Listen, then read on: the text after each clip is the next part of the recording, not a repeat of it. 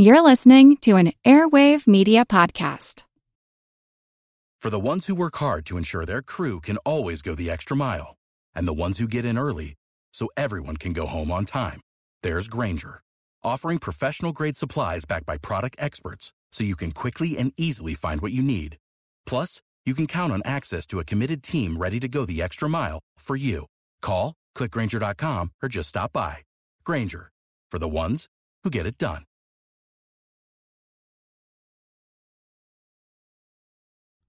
I wanted to do a cast on impeachment for a couple of reasons. I mean, the most obvious is that so many people are talking about it. And this can be expected for a president that didn't receive a popular vote. So you have a majority of Americans who went to vote in 2016, and the person they voted for is not in the White House. So impeachment becomes logical. I also feel it's misunderstood a bit. First of all, I think everyone thinks the process of impeachment is easier, that it might come down to a simple vote, or uh, if we don't like a president, you know, we impeach them.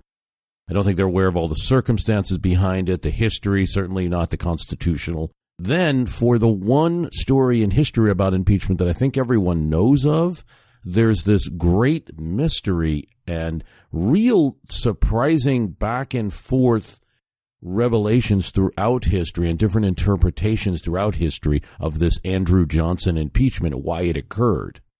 And so you have a great story there. I mean, I don't always pick high buzz topics, but with any research project, I look through a lot of things. I don't uh, really just want one source unless I'm just telling a small story or reading a letter from someone.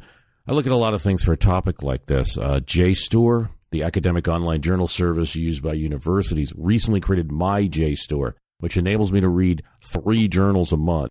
So that's a really great thing. That's helped out quite a bit. Before that, it, it, it was hard to get journal articles. And Without journal articles, you know, we're lacking a sort of intellectual heft for the podcast. Also, After Lincoln, a book by A.J. Langguth, uh, which Simon and Schuster sent me. That was a big help. James Ford Rhodes, he is an old historian from the teens and 20s and uh, gives you an older view of history. And David O. Stewart's Impeachment, exclamation point uh, which was really helpful for some of the stuff about Edmund Ross. And then Profiles of Courage, the book by Senator John F. Kennedy at the time that he wrote it. Of course, a big help. In the course of telling the story about Johnson's impeachment, there are a few people that I'd love to talk more about. And so I'm going to get into um, D.R. Anthony, the person that wrote the letter to Edmund Ross, the letter from D.R. Anthony and a thousand Kansans. I mispronounced it on the podcast. I said D.A. Anthony. His name is actually D.R. or Daniel Reed Anthony. He's the brother of Susan B. Anthony. We'll talk a bit about him. We'll talk a bit about more about Benjamin Wade. We'll talk about Samuel Pomeroy, the other Kansan senator. And we'll talk about Vinnie Ream, the sculptor. So we're going to talk about all of these people. First, though, someone not related to Andrew Johnson but a kind of um, left over, something that was left in my notepad after the podcast is recorded. This happens for a number of reasons. I do have a certain time threshold. You know, uh, if, if a podcast starts getting to two hours, you know, it's getting a little more difficult. Luther Martin didn't make the cut. He did make the cut in terms of being the lawyer for Samuel Chase in the first real uh, big story of impeachment about Samuel Chase. He was Samuel Chase's defense lawyer. But Luther Martin, we had talked previously on different podcasts, was also a Constitutional Convention delegate from Maryland. He did not sign the Constitution, and he goes back to Maryland, where he's the Attorney General, and makes a speech to the Assembly explaining why he did not sign the Constitution and doesn't support it. Now, it's not a successful speech. And one of the things that didn't make into the cast is Luther Martin's great question about impeachment that he raises during his speech to the assembly. Again, the Constitution is is being subject to ratification at this point, and the states are considering, and Luther Martin's against it. So he goes to the Maryland Assembly and says that one of his many complaints about the Constitution is that the only appearance of responsibility in the president, you know, you've created this presidency that's so strong and the only appearance of responsibility which the system holds up to our view is the provision for impeachment. But here Luther Martin says, when we reflect, he cannot be impeached, but by a house, and the members of the house are rendered dependent upon and unduly under the influence of the president by him being able to appoint officers. So without his favor and approbation, the members cannot obtain the officers that they might want in the positions. There's little reason to believe that a majority for impeachment will ever occur. Now, here in, in history, Luther Martin's wrong, but it's a pretty long history. It takes an awfully long time, almost a hundred years, before a House of Representatives will impeach a president, but it has happened twice in the history, at least that impeachment step. But here he goes on, especially because it depends on another body. And the members of the House will be certain, should the decision fail, in other words, should the president not be convicted in the Senate to earn the displeasure of a president and to subject, uh, to cut themselves off from every avenue to the emoluments of government. Oh, that great word, emoluments, has caused so much uh, controversy. So Luther Martin's question is a pretty important one to hold up now that we have two centuries of impeachment or not impeachment history. Because his two main contentions were this is too weak of a power. The president is too powerful for this impeachment thing to work. First of all, you know, the House is going to want to curry favor with the president. You know, they're equal partners in government. They're, they're not someone that can really objectively judge. And then secondly, it's not even really up to the House. So the House has to vote and put themselves out there. They're going to be subject to retribution from this really powerful president. And the interesting thing is that um, some of his criticisms, you know, you could you could definitely understand, no doubt, that especially because the whole debate on the Constitution is happening before the party system. So you got presidents tied up with parties. It's their members of the House. You know, the Democrats vote to save President Clinton, or the Democrats in the House and then in the Senate voted not to convict in lockstep, not to convict uh, President Johnson. So this it is a, a, a the two times that impeachment has been used in history with Johnson and with Clinton, those House members really did put themselves out there and then have to present the case to the Senate. It's a very challenging thing. They need a two thirds, which is an overwhelming supermajority, in order to convict for impeachment. It's a high standard. And uh, it is an open question as to whether Luther Martin's criticism of the impeachment power is correct as a as a defect of the Constitution. In other words, if something is really wrong, the only remedy the Constitution has is more politics. If if something is really wrong, it still has to be run through the same system that might have been corrupted by the individual. What about giving it to some kind of court system for review? Well, you know, that's a difficult question too, and it's something that I believe everyone struggled with because if it goes to a court, this is what James Madison wanted for the Supreme Court instead of the Senate to try the president once the House said, hey, something's wrong here. I just wonder if it was in a court, if it would be used more frequently, if you'd constantly be submitting impeachment charges to a court. So those are the things to think about, but Luther Martin raises a great question. So, in the course of the discussion about Andrew Johnson, there were a few individuals are talking about a lot of people, and some just get leftovers, uh, left over on the notepad. So, Daniel Reed Anthony is one of them. He's the brother of Susan B. Anthony. You know, you know, we think of like abolitionists, and we think because they were do-gooders that they were probably these like skinny, wimpy types. But that's not true of D.R. Anthony. He was a Massachusetts publisher and abolitionist. He helps raise money for the settlement of Kansas. Then in 1857, he puts his feet where his money and his mouth was, and he leaves Massachusetts and moves to Kansas. He quickly, you know, he's publishing the Leavenworth Times as well as the newspapers in the area. He's a rough and tumble guy. He's a big guy. The one guy calls him a coward in 1861, a rival publisher, Robert Satterlee, and he kills him in a duel. Now, Anthony's also going to get shot at himself and in one case, a guy grabs a horsewhip, doesn't like what he wrote in his newspaper, and horsewhips him. I mean, this is a rough, you know, frontier town, even though these, these are, you know, allegedly genteel people moving from Massachusetts.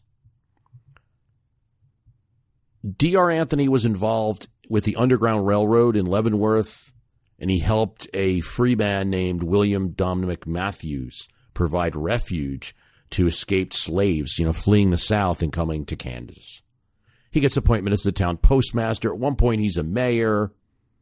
Leavenworth is the end of the telegraph line, and um, that makes it important.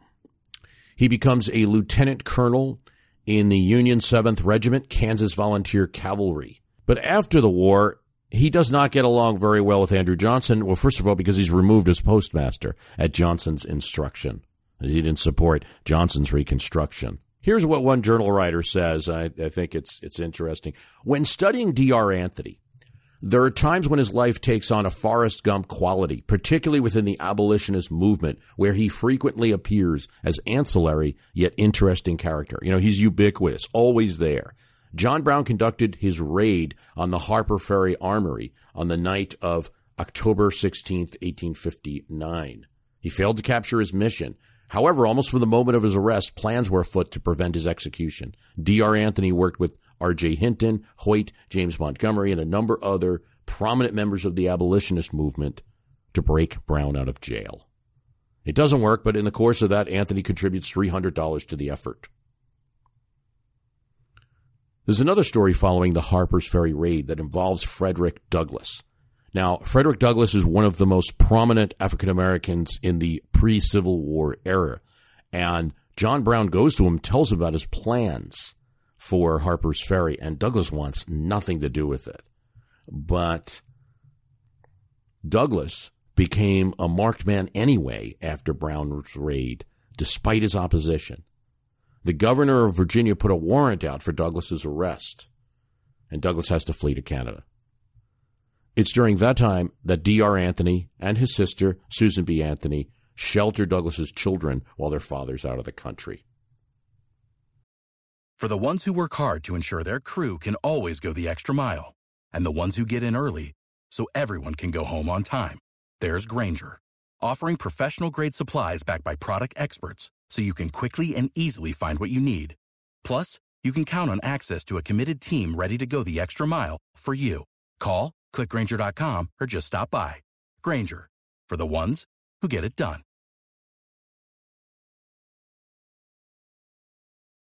Want to learn how you can make smarter decisions with your money? Well, I've got the podcast for you. I'm Sean Pyles, and I host NerdWallet's Smart Money Podcast. On our show, we help listeners like you make the most of your finances. I sit down with NerdWallet's team of nerds, personal finance experts in credit cards, banking, investing, and more. We answer your real-world money questions and break down the latest personal finance news. The nerds will give you the clarity you need by cutting through the clutter and misinformation in today's world of personal finance. We don't promote get-rich-quick schemes or hype unrealistic side hustles. Instead, we offer practical knowledge that you can apply in your everyday life. You'll learn about strategies to help you build your wealth, invest wisely, shop for financial products, and plan for major life events. And you'll walk away with the confidence you need to ensure that your money is always working as hard as you are. So turn to the nerds to answer your real world money questions and get insights that can help you make the smartest financial decisions for your life. Listen to NerdWallet's Smart Money Podcast wherever you get your podcasts. But D.R. Anthony is one of these people that we don't hear as much about. Um, really wanted a strong reconstruction, wanted to put down the rebels, um, free every slave, every man of all nations, kindred, tongue, and color. He wanted a more violent destruction of the South and those who had at least led the rebellion. Um, in Leavenworth, there's still a bit of fighting. Now, Bleeding Kansas is kind of over at the point of the Civil War. The northern side, the, the, the free side, the Republican side has won. They just have greater numbers. There are parts of, um, you know, Kansas that have Confederate sympathizers. Anthony grabs a group together and they raid and plunder and burn down farms of those who are supporting the Confederacy. They also attacked Missouri. This is against the um, orders of the local Union General Thomas Ewing. His enemies called him fiendish and bloodthirsty. His blood boiled at a moment's notice, they said. You hear about a guy like this, a real kind of fighter, swinger, and once you do, you realize that Edmund Ross, as the Kansas Senator, who would have known D.R. Anthony very well, getting that telegram from D.R. Anthony and 1,000 Kansans telling him to demanding that he say his vote. Now you know why he was kind of like, oh, yeah, shove it. I don't need to tell you. Just old D.R. talking is blowing his mouth off again, you know. You know, his sister, Susan B. Anthony, um, one of the uh, key leaders in the, the movement for women's rights. And as he's in Bleeding Kansas and trying to get Andrew Johnson impeached, Anthony and nearly other 50 women in Rochester, New York attempt to vote in the presidential election of 1872. 15 of them, including Anthony, are arrested. Well, we talked about another fellow who actually had a very progressive position on women's rights early on, and that's Benjamin Wade. Um, Wade, we said, you know, he'd been a cattle driver. He worked as a laborer on the Erie Canal. Then he gets his law degree in Ohio. And from minute one, he's a member of the Whig Party. He's uh, opponent of the Fugitive Slave Act, opponent of the Kansas Nebraska Act, joins the Republican Party as the Whigs collapse one of the most radical American politicians of his era. And that's why it almost would have been crazy if, if through the device of impeachment, I mean, I just think it would have been an extraordinary thing if through the device of impeachment he became president. Because you would have had a president that favored women's suffrage, trade union rights, equality for African Americans. This would have happened all in 1868. A senator who was highly critical of capitalism, and argued that an economic system which degrades the poor man and elevates the rich, which makes the rich richer and the poor poorer, which drags the very soul out of a poor man for pitiful existence is wrong. That's the way he felt about capitalism. And the guy came one vote in the Senate away from becoming president. Here's what um, John Roy Lynch, a historian and one of 22 African Americans elected to Congress from the South during the Reconstruction. He was elected from Mississippi. Uh, he wrote a lot of books about Reconstruction, trying to set the record straight. And here's what his opinion is on how Benjamin Wade influenced that impeachment vote. It was believed by many at the time that some of the moderate Republican senators that voted for acquittal of Andrew Johnson did so chiefly on account of their antipathy to the man who would succeed to the presidency. That man was Benjamin Wade of Ohio. He was a strong party man. He had no patience with those who claimed to be radical Republicans, yet to refuse to abide by the decision of the majority of the party organization, as did Grimes, Johnson, Lincoln, Pratt, and Trumbull. The sort of active and aggressive man that would be likely to make for himself enemies of men in his own organization who were afraid of his great power and influence and jealous of him as a political rival. That some of his senatorial Republican associates should feel that the best service they could render the country would be to do all in their power to prevent such a man from becoming president. Now, he probably wouldn't have been president for that long. It's hard to say. During the impeachment trial, the Republicans nominate their candidate for president, and that is General Grant. They want to win the election. General Grant is going to provide more votes than Benjamin Wade is. So I don't believe that Benjamin Wade's presidency would have lasted very long, but what they wanted to do was after the impeachment vote, ben- Benjamin Wade becomes this kind of, you know, as, as the president pro tem becomes the president of the United States, and then they were going to run Benjamin Wade in the 1868 election for vice president. So he would be right there with Grant. It would be Grant and Wade. After the failure of impeachment, that doesn't happen, and they go with Schuyler Colfax, who is the current Speaker of the House. And he's just as radical as Wade, but he doesn't have the, the rough and tumble edge to him. Wade is out of office in Ohio immediately after the impeachment vote. He doesn't become vice president. He doesn't become president, and he leaves politics and joins a railroad.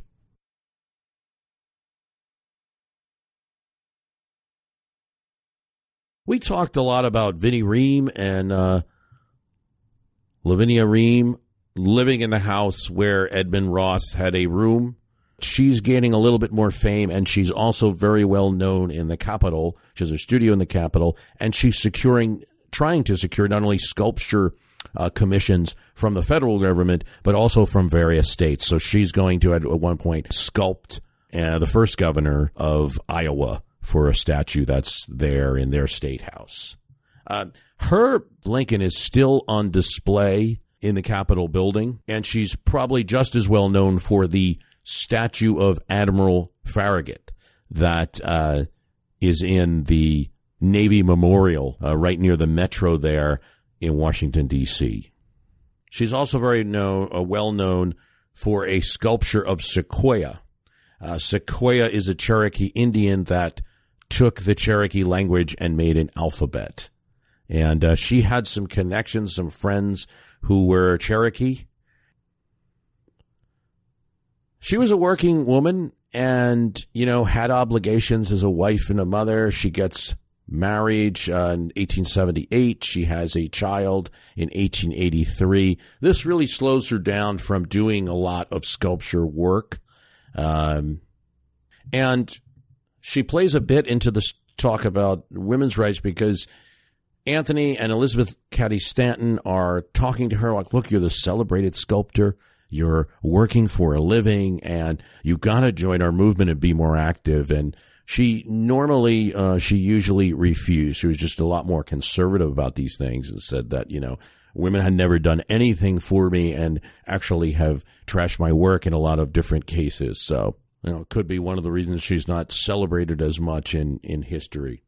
But she did play that short role or no role at all. We don't know in the impeachment of Andrew Johnson. Samuel Pomeroy was the other senator, and so he provides a contrast to as we're trying to decide whether Edmund Ross was either a hero or a snake.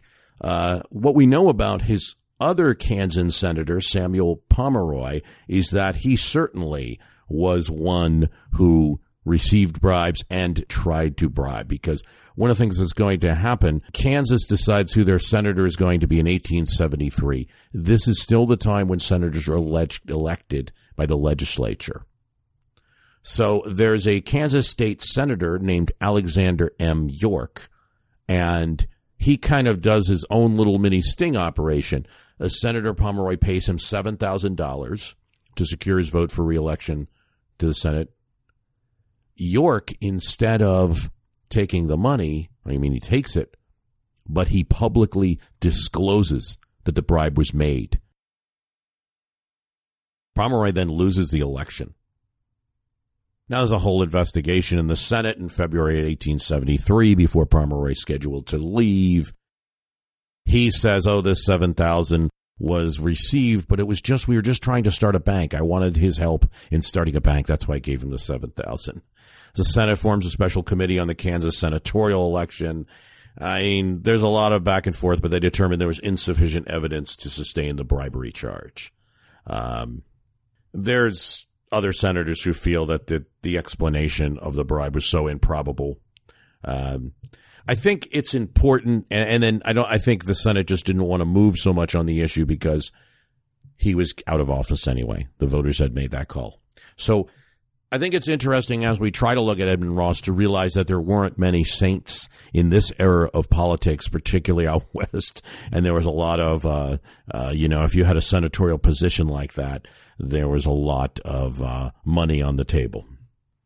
One of the, uh, a last thing to note about Samuel Pomeroy is that uh, his deeds were so infamous that Mark Twain used him in the in one of his novels, The Gilded Age, and it is the fictionalized model for Mark Twain's Senator Dilworthy. That's Samuel Pomeroy. Thanks for listening, and thank you for helping with the premium podcast. Your support helps a lot. I mean, one of the things that has happened is I no longer pay the hosting service. All right. That so the, the website hosting is completely covered by subscribers and uh, that's, that's been a big help. Um, so thanks for your support.